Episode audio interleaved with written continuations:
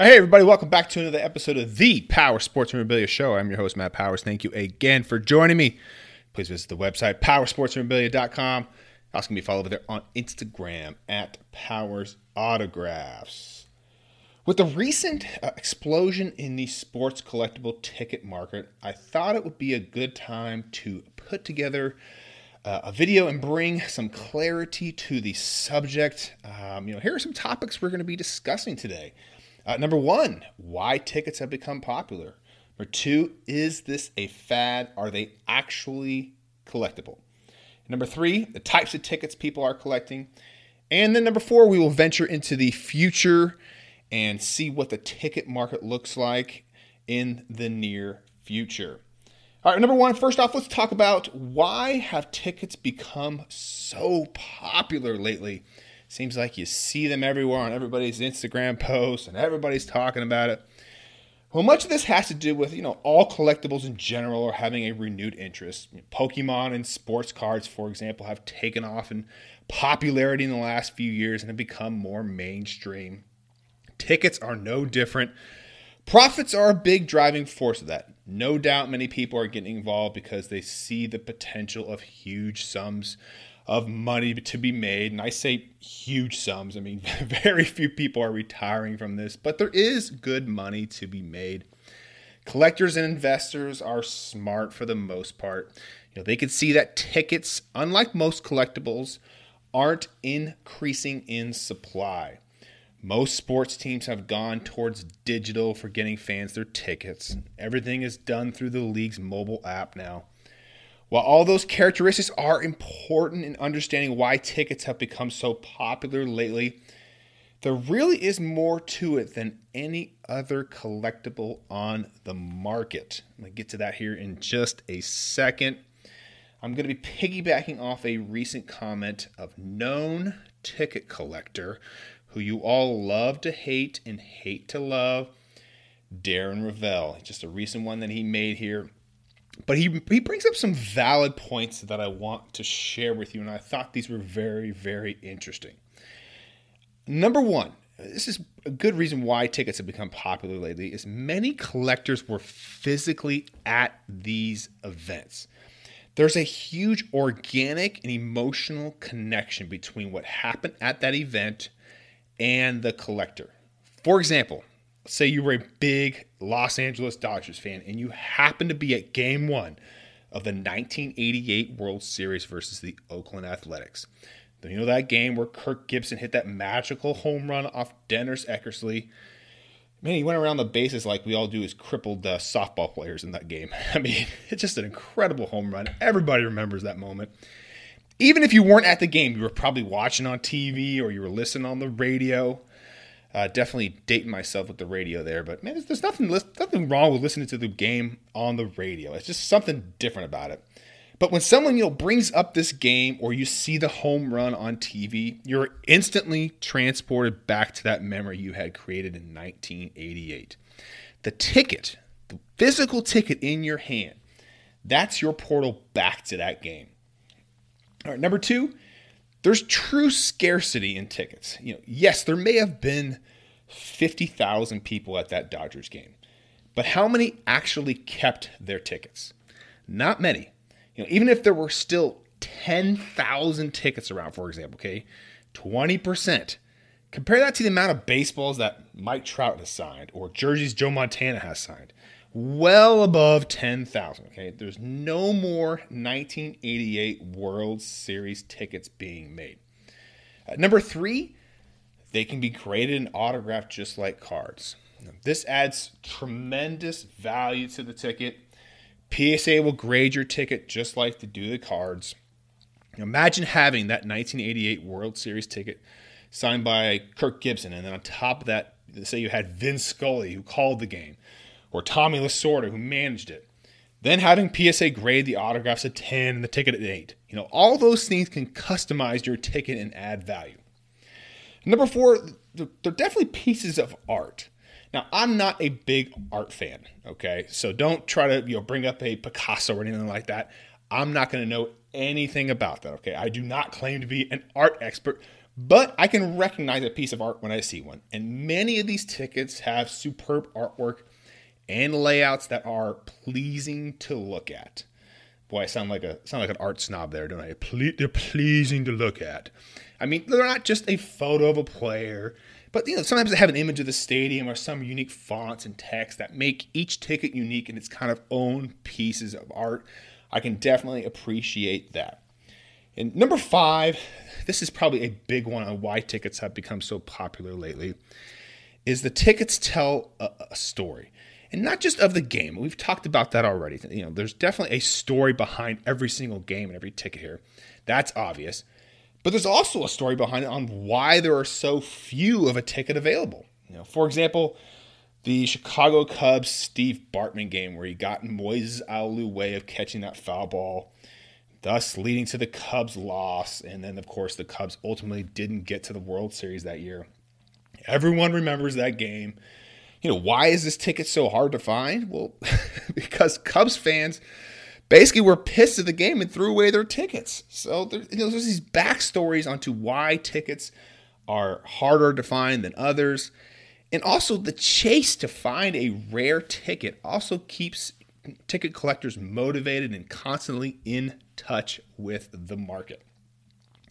All right, let's move on to number two. You know, is this a fad? Are tickets actually collectible?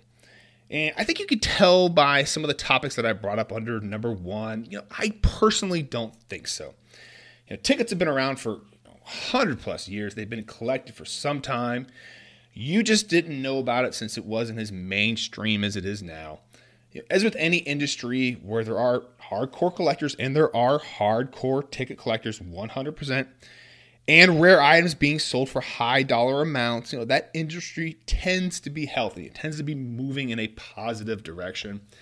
You know, every time a rare ticket gets found, uh, or it's uh, a, a popular ticket is sold at an auction and it brings a new high sales price, uh, it brings new attention to the industry.